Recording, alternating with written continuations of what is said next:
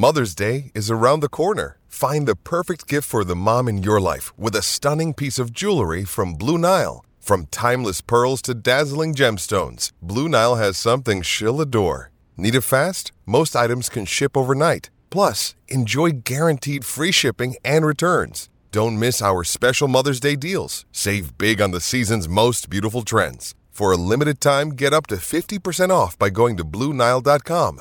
That's BlueNile.com. Okay, round two. Name something that's not boring. A laundry? Ooh, a book club. Computer solitaire, huh?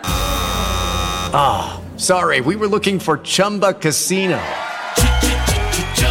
That's right, ChumbaCasino.com has over 100 casino-style games. Join today and play for free for your chance to redeem some serious prizes. ChumbaCasino.com. No purchase necessary. Void where prohibited by law. 18+. Terms and conditions apply. See website for details. Lucky Land Casino, asking people, what's the weirdest place you've gotten lucky? Lucky? In line at the deli, I guess? Aha, in my dentist's office. More than once, actually. Do I have to say? Yes, you do. In the car, before my kids' PTA meeting. Really? Yes. Excuse me, what's the weirdest place you've gotten lucky? I never win and tell. Well, there you have it. You can get lucky anywhere, playing at LuckyLandSlots.com. Play for free right now. Are you feeling lucky? No purchase necessary. Void where prohibited by law. 18+. Terms and conditions apply. See website for details. With Lucky Land Slots, you can get lucky just about anywhere. Dearly beloved, we are gathered here today to... Has anyone seen the bride and groom? Sorry, we're here. We were getting lucky in the limo and we lost track of time. No, Lucky Land Casino, with cash prizes that add up quicker than a guest registry. In that case, I pronounce you lucky.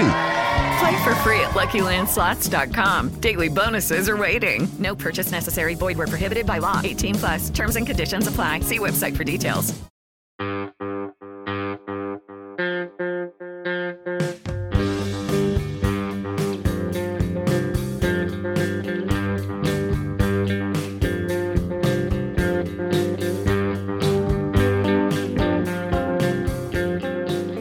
Ahoy, Mets fans. Welcome back to Amazing Avenue Audio, the show. My name is Brian. With me, as always, is Chris. And Chris, the last time that you and I spoke about the Mets, we had some optimism about where they were going to be going over the next couple of weeks. And that optimism was dashed pretty quickly with a very uninspired series against the Padres that led to the Mets being bounced in the wildcard round from the 2022 playoffs. Now, there's a lot of sort of armchair quarterbacking, Monday morning quarterbacking, whatever you want to call it, that's going to be done over the next, 6 months through the end of our lives about sort of where this all went wrong, whether it was with the way the team was constructed, whether it was with lack of deadline acquisitions, whether it was roster construction, whether, playoff roster construction, whether it was just the team hitting the skids at the worst time that it could have happened for them. Like, there's going to be a lot of discussion about that. But before we get to any of that, how confident were you, let's say, at the start of Sunday's game? If you had to put a percentage on, I think I am this % sure the Mets are going to win when Sunday started, where would you have been? I'd say 55%. Okay. I was probably maybe slightly above that, but not too much above that. See, I had felt the Mets lost on Friday night because Scherzer did not have it. The Mets won on Saturday, not just because deGrom had slightly more of it, but also because the offense came alive. And so I thought, all right, Joe Musgrove's a very good pitcher, but the offense came alive last night. Bassett has been solid. This is going to turn out okay. And obviously that didn't happen. What part of Sunday's victory, Sunday's loss rather, God, I wish it was a victory, what part of Sunday's loss sort of stings the most for you? So it was an interesting game for me, and in a very particular sense. One of my best friends was getting married while that game happened. And the moment that I knew the Mets would be playing a game that day was when we got the invitation to that wedding. I think they were in that phase. It was right around the time that they had like just kicked the Braves' ass in that series at Citi Field in early August and won 4 out of 5. Had a nice lead in the division again, and then that invitation came in, and I was like, damn it, I love you guys, but that means the Mets are going to play that night. And it happened. So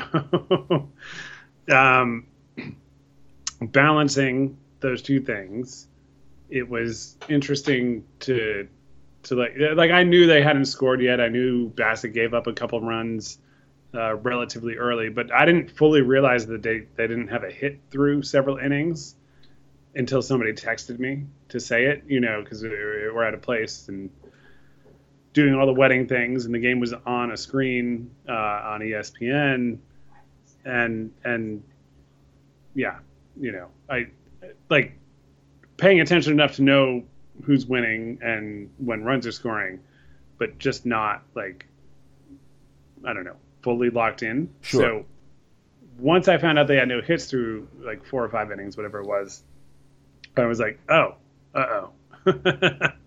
You know, that was probably the moment that I felt like they might lose. And you know, when you lose a game in the way that they lost that one, I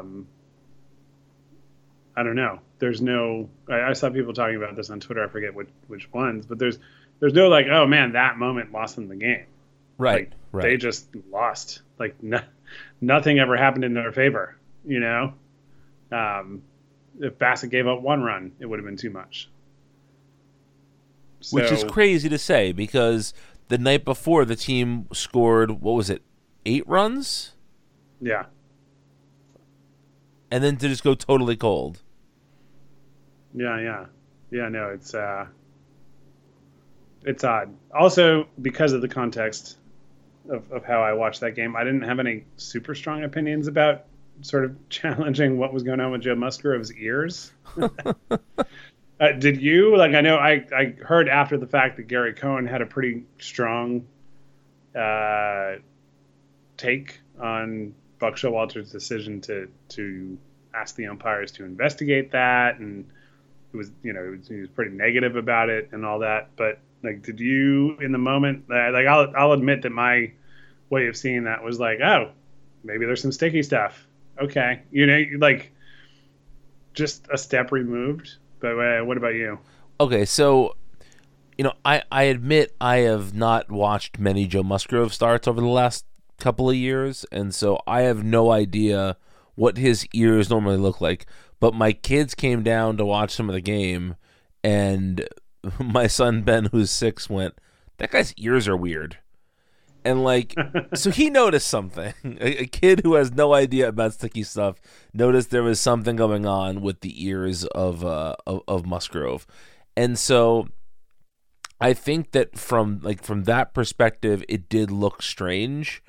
I think that if the game was 1-0 and Buck had done that, I don't think anybody would have had issue with it. I think the issue came in is that they were being embarrassed.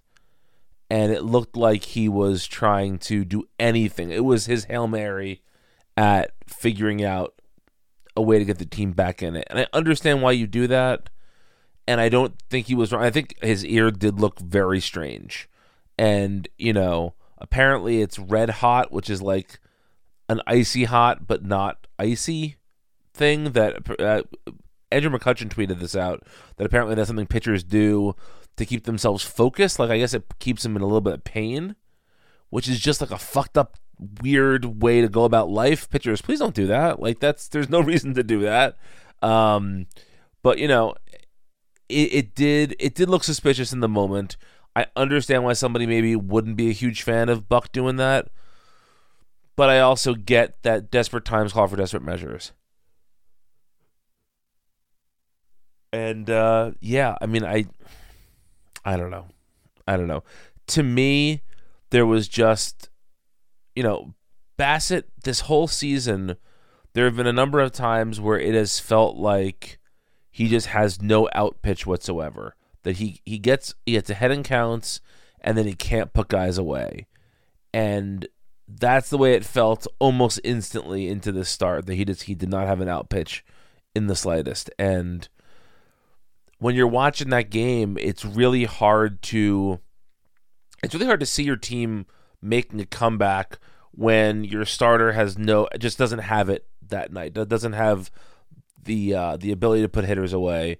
And then Buck not going to Taijuan Walker as soon as Bassett got in trouble also makes no sense to me. That's actually the more egregious Buck thing than the going after the ear is, I don't know why you add Taijuan Walker to your roster as an injury replacement and then not use him in the exact instance you would want to use him in.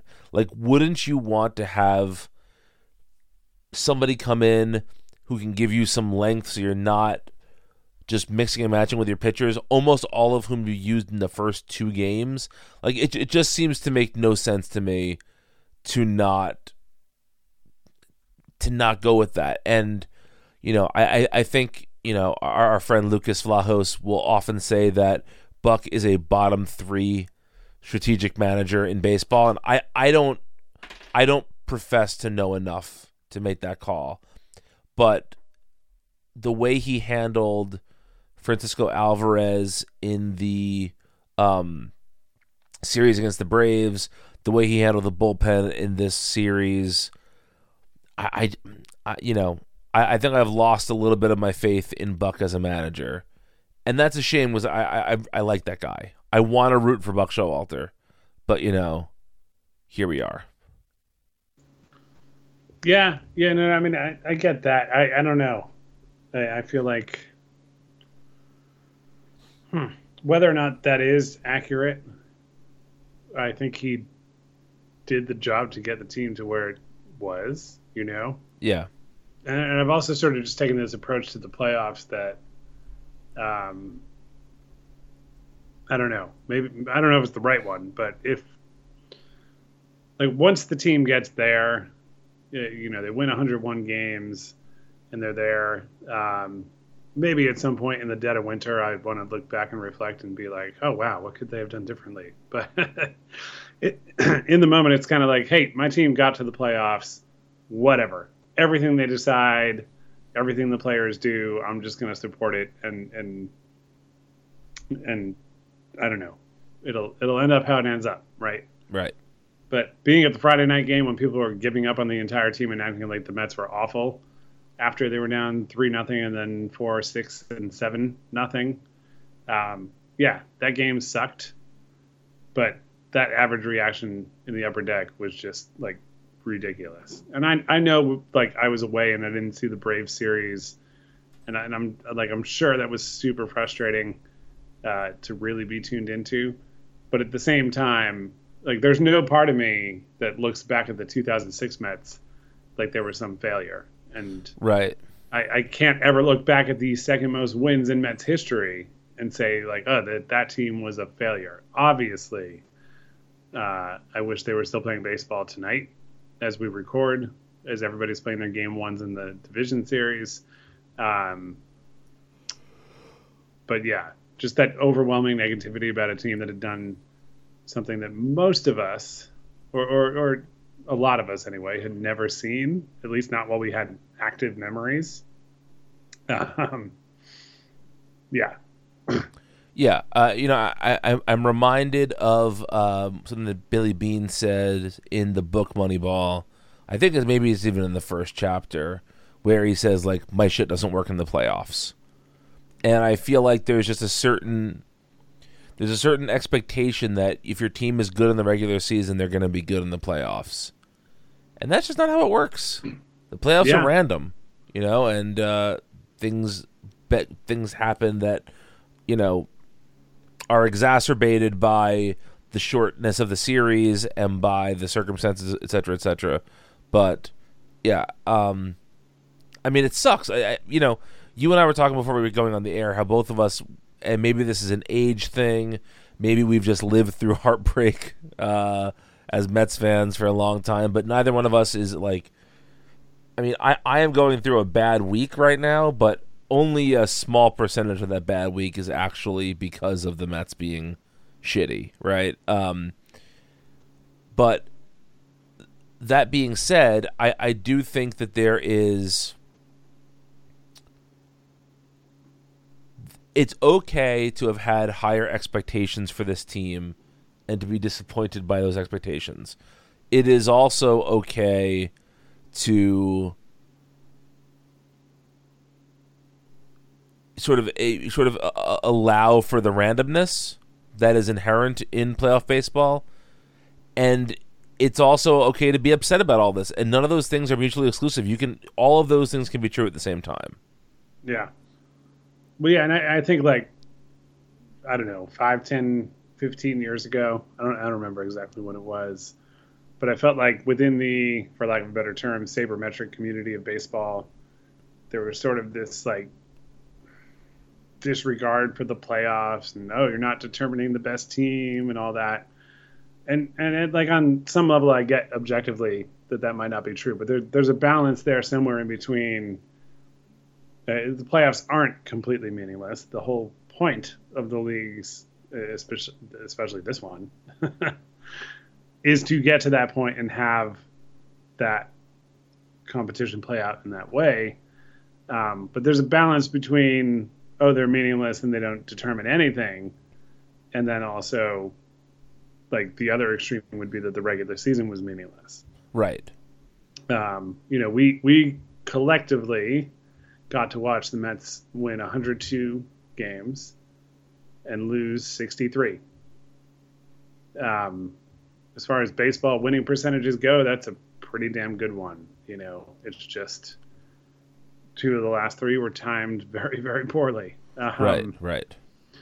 You know, but also you look at the team and it's not as much as we've mocked, you know, the criticism of too many home runs and being a one-dimensional offense and all that 7 years past, it's not like these hitters were that. Like, you had a pretty good balance of, like, good batting average, good on-base percentage, and some power.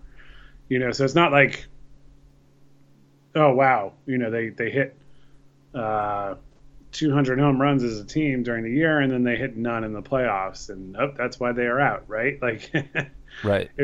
Just sort of random sequencing and matchups and whatever was going on with Musgrove. You know, to get that bad of a start out of Scherzer and that good a start out of Musgrove, and both pitchers were excellent in the regular season. So that's not taking away anything from either of them, but it's just kind of one of those things. You know, that could easily have gone exactly the opposite way. Yeah. I mean, if it did, there wouldn't have been a Game 3 for Musgrove to even pitch in. But right, yeah. Judy was boring. Hello. Then Judy discovered ChumbaCasino.com. It's my little escape. Now Judy's the life of the party. Oh, baby, mama's bringing home the bacon. Whoa, take it easy, Judy. The Chumba life is for everybody. So go to ChumbaCasino.com and play over 100 casino-style games. Join today and play for free for your chance to redeem some serious prizes. Ch-ch-chumba. ChumbaCasino.com. No purchase necessary. Void where prohibited by law. 18+ terms and conditions apply. See website for details. Hey, guys, it is Ryan. I'm not sure if you know this about me, but I'm a bit of a fun fanatic when I can. I like to work, but I like fun, too. It's a thing. And now the truth is out there. I can tell you about my favorite place to have fun, Chumba Casino. They have hundreds of social casino-style games to choose from with new games released each week. You can play for free anytime, anywhere, and each day brings a new chance to collect daily bonuses. So join me in the fun. Sign up now at ChumbaCasino.com. No purchase necessary. VGW. Void where prohibited by law. See terms and conditions. 18+. Do you feel like the Mets just finally hit their losing streak, their skid, at the wrong point in the season? I know that's not scientific at all. I know we can't, like, prove that, right? But it seems like a lot of teams went through rough spells, you know, for 10 or 12 or 15 games throughout the year and, you know, recover from that. And it seems like the Mets maybe just hit that skid at the wrong time. Do you feel similarly? Yeah, that, I mean, it's another one of those things that's like we know objectively that the way a team plays late in the season doesn't have any correlation with what they do in the playoffs. Also, at some point today, I think it was Howard Megdal who was tweeting along the lines of that subject and talking about the fact that the Mets didn't even really have a bad September. Like, if you just isolated it, it was 93 or 94 win pace based on their record in September and technically early October. Right. They hadn't gone in on like a long losing streak. Obviously, they had dropped all three games to the Braves shortly before they got here. But yeah, I don't know. I don't know if it was that or if it was just, hey, here's two shitty games out of three. Right. Well, the reason I'm asking that beyond just those two games is it just seems like the last maybe 10 days of the season. I know they were very good against the Nationals in the last three games of the season, but it's the Nationals, right? Mm-hmm. So, it just felt like maybe the last week or so was just a dry spell for the team, which, I think do happen. Those things do happen in baseball, obviously. I don't know if that's the answer or not, but I was curious what you thought about it. Yeah. No. It's that's a fair point. For me, knowing the results that we know from game one so far, they help emphasize the point. I think that the playoffs sometimes just don't make sense. Like, right, yes. The Mets and Braves, obviously, that one game between them that the Braves had the edge during the regular season decided who got the bye. But the Mets went 9-10 against the Braves. 15-4 against the Phillies, and today the Phillies beat the Braves. Like, right, yeah. Like, there is no transitive property in baseball. Right, yeah. Yeah, I don't. I just don't know what to do with that information. I am rooting for the Phillies for perhaps the only time in my life right now because the gap between how much I hate them and the Braves right now is very wide. Yes, agreed. Were you rooting for the Yankees in the Phillies-Yankees World Series? No, that was like I'm a Giants fan, but that was like my version of Jets fans with the first Patriots-Giants. Okay. Right? Like there was just no good outcome. Right. Yeah, I would say I'm rooting for the meteor, right? Like, yes. You're rooting for something to just take out everything. Yeah. Yeah, as far as I know, you wrote about this today on the site, but like as far as rooting interests go, the rest of the way, I know like the Padres have some weird fans online, but we've had a good amount of exposure to San Diego from visiting it. Mm-hmm. And the Padres fans I've met in real life have all been pretty cool and totally fine. And even this weekend when the Padres were eliminating the Mets at the wedding, there was one Padres fan and me, and we were the two people who were most interested in that game, obviously. And like, he's very chill, like not rub it in your face, not an asshole, just that mutual, hey, what is, like, one of us is not going to be happy at the end of this night. Right. Right. But, right. So I wouldn't mind the Padres doing well. I don't have high hopes for them, winning against the Dodgers.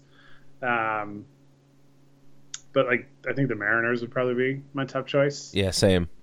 To me, it's Mariners, then Guardians, then a steep decline to anyone else.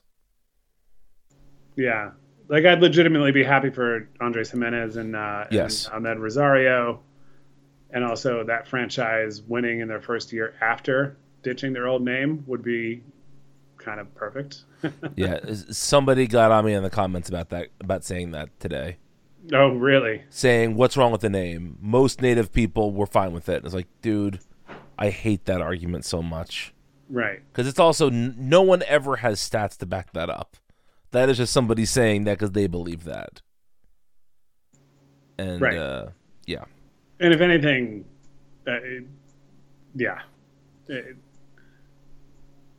Yeah, it's just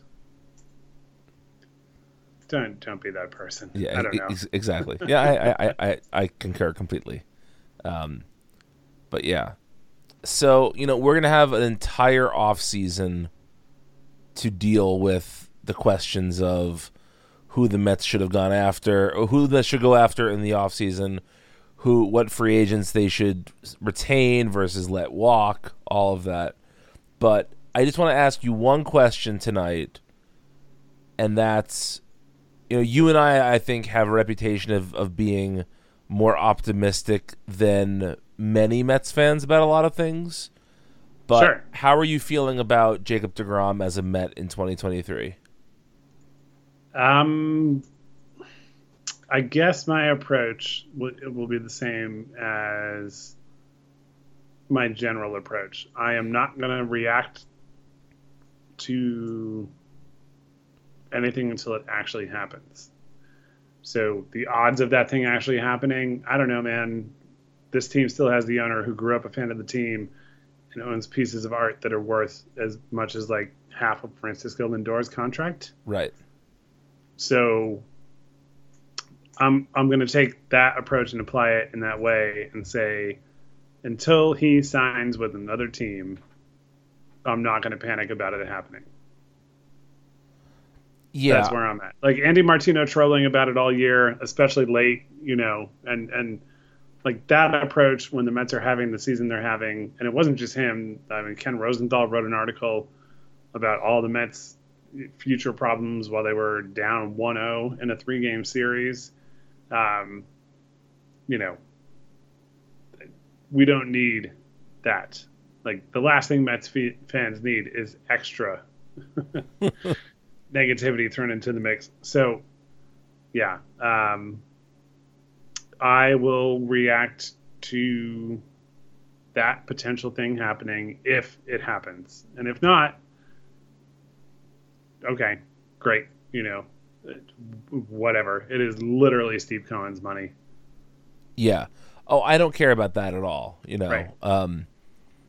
Yeah, I just think that ultimately, Steve, even if you think the Mets as an organization have not been very good to Jacob deGrom, which I'm not saying, but if you say that, I think you can say that under Steve Cohen, they've been much better to everyone, right. But especially to deGrom. Nothing bad has happened between deGrom and the front office, as far as I'm aware, since Cohen's come into ownership of the team. And I think that while people say, like, oh, he'd take less money to play anywhere, rather, let's see if that's actually true or not.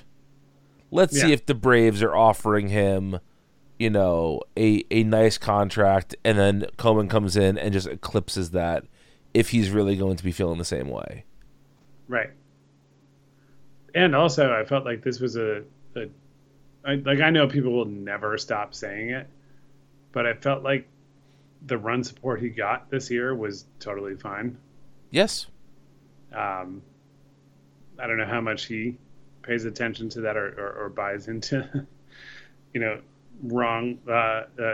wrong, although maybe that was a Freudian slip, but long running storylines about things like that.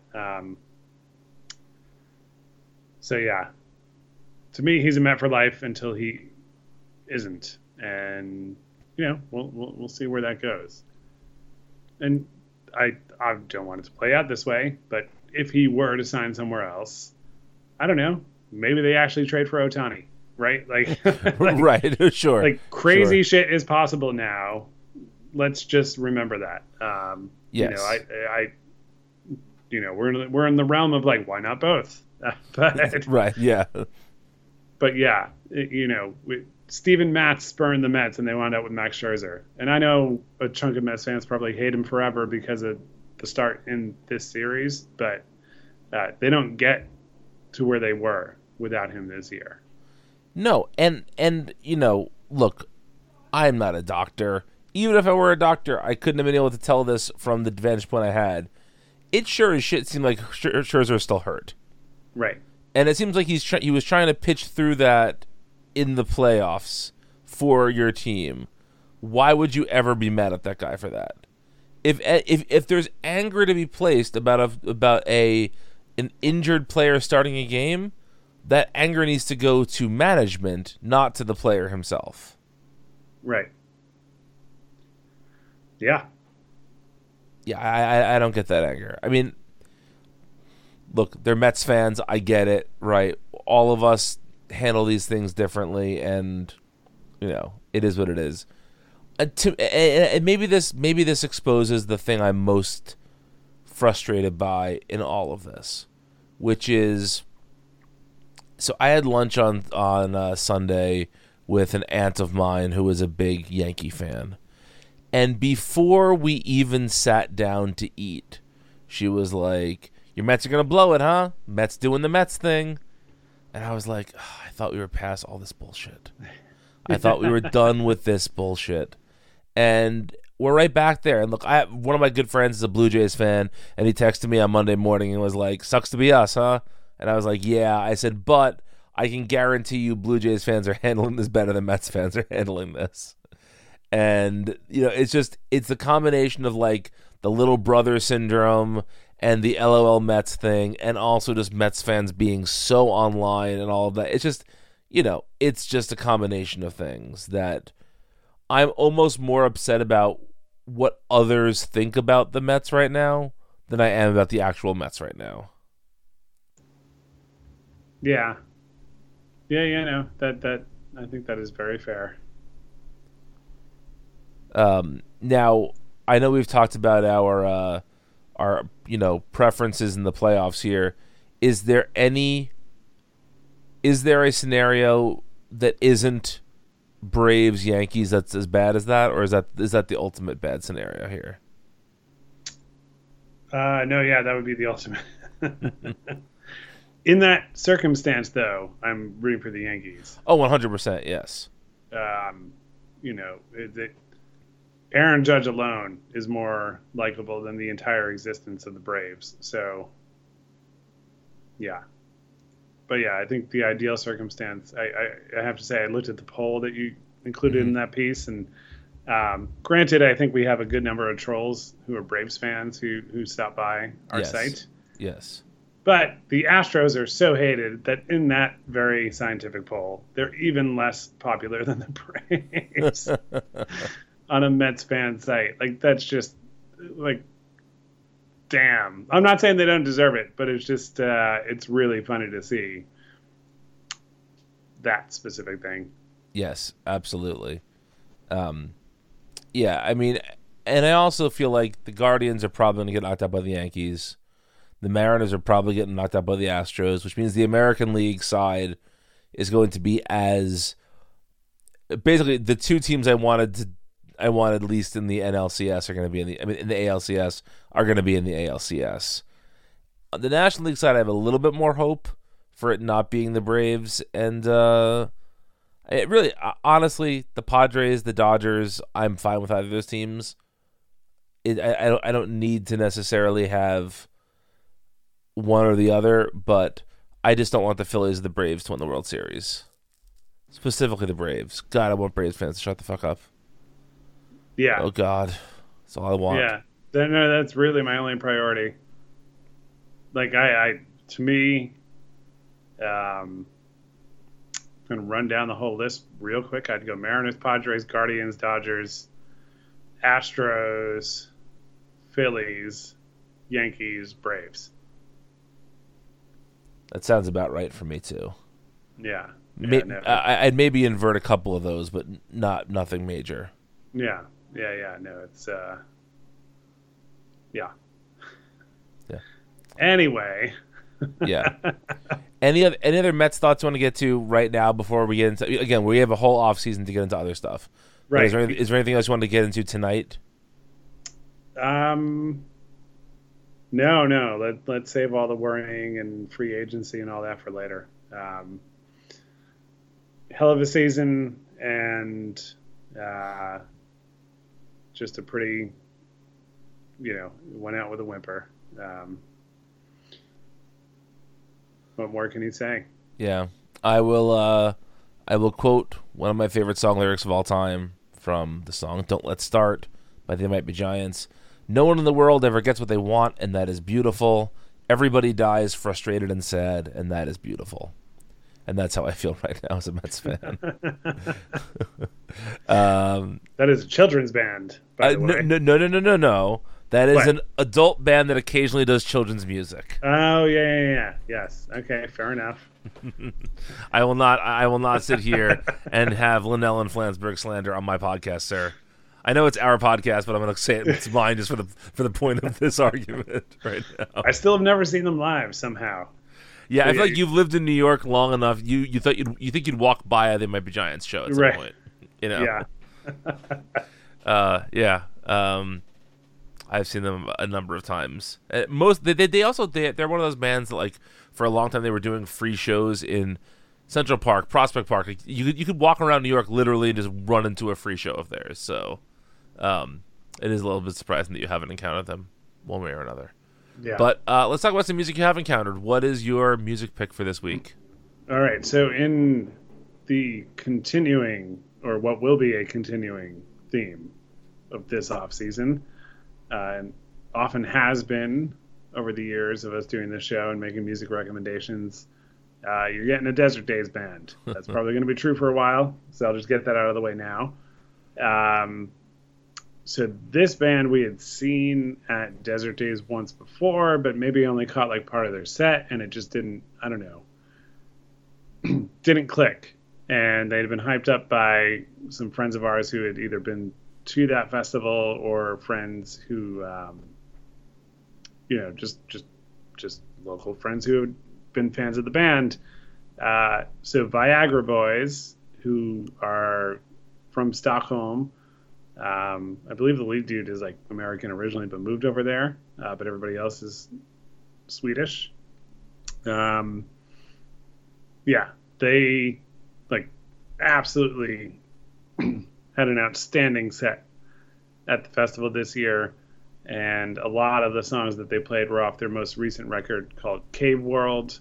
Punk Rock Loser is super catchy. That kind of caught my ear a little bit before we even got out there and saw that set.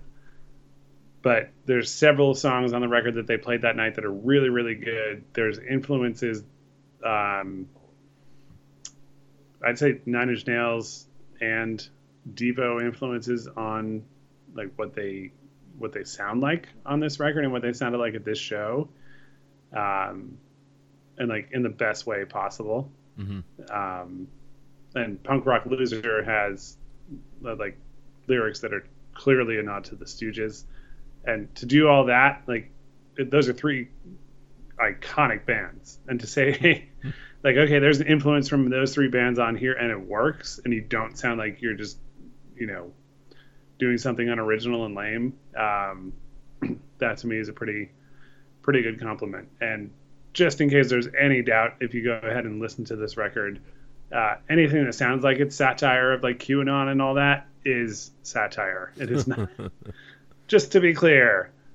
Looked at an interview to make sure before I gave this album recommendation. Like 99.5% sure this is mocking these people, but I have to make sure that this guy actually thinks that. And yeah, it is.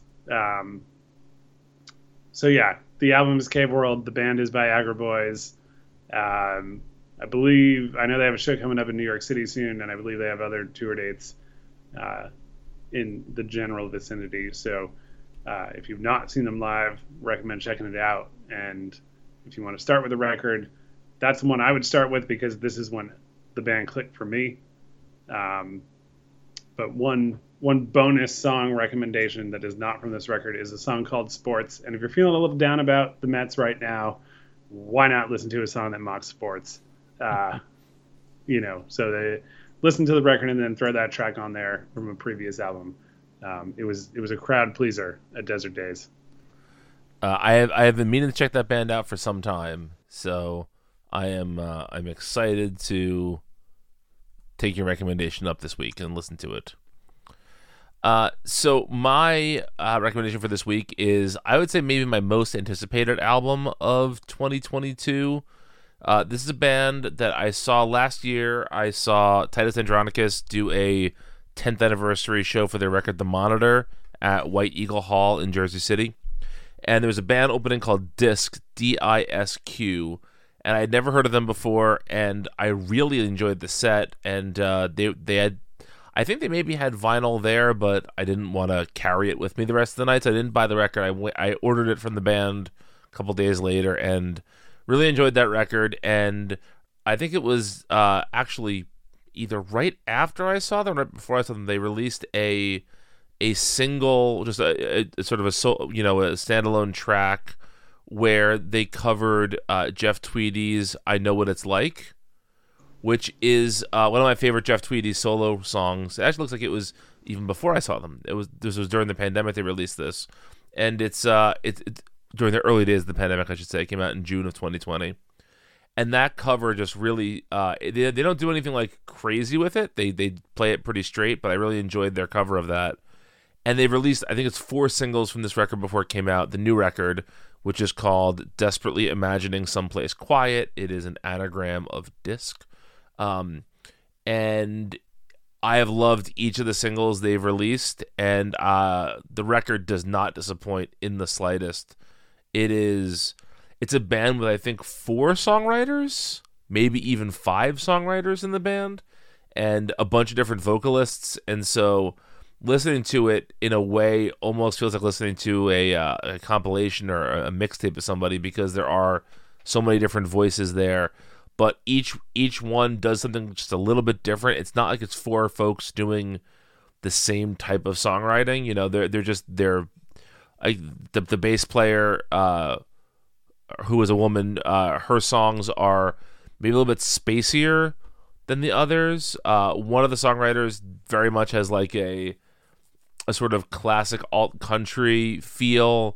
One of the guys is a very straight ahead sort of punk rock approach, but it doesn't sound disjointed. It all sounds like the same band just doing these different things. And so I love this record. It's we will do like favorite records of the year later in the year on the show, but this seems like primed to be in my top 5, if not maybe my favorite record of the year so far. And that is, again, is called Desperately Imagining Someplace Quiet by Disq. Just came out last Friday. Definitely check it out if you haven't yet. And thank you for listening. Thank you for sticking with us this season. This was, like Chris was saying, even though this season did not end the way we wanted it to, it was still an amazing season of Mets baseball. There were some moments that I'll never forget from this season, and I had a blast being a part of this website, as I always do. But when the Mets are winning, Amazing Avenue is an especially fun place to hang out. So thank you all for joining us on this journey. I appreciate it. I know I speak for Chris as well when I say that. We will keep doing this throughout the offseason. I think we may go to an every other week format for a couple of our shows. But, you'll still find us around. There'll be stuff at AmazingAvenue.com. We'll keep posting on our socials, Facebook, Twitter, and Instagram. You'll get at least one podcast every week from the Amazing Avenue crew, whether it's Unformidable, From Complex to Queens, A Pod of Their Own, or our show, Amazing Avenue Audio, the show. And, we appreciate everything. You can chat with Chris on Twitter, at Chris McShane. I am on Twitter, at Brian Eaton App. And until next time, let's go Mets.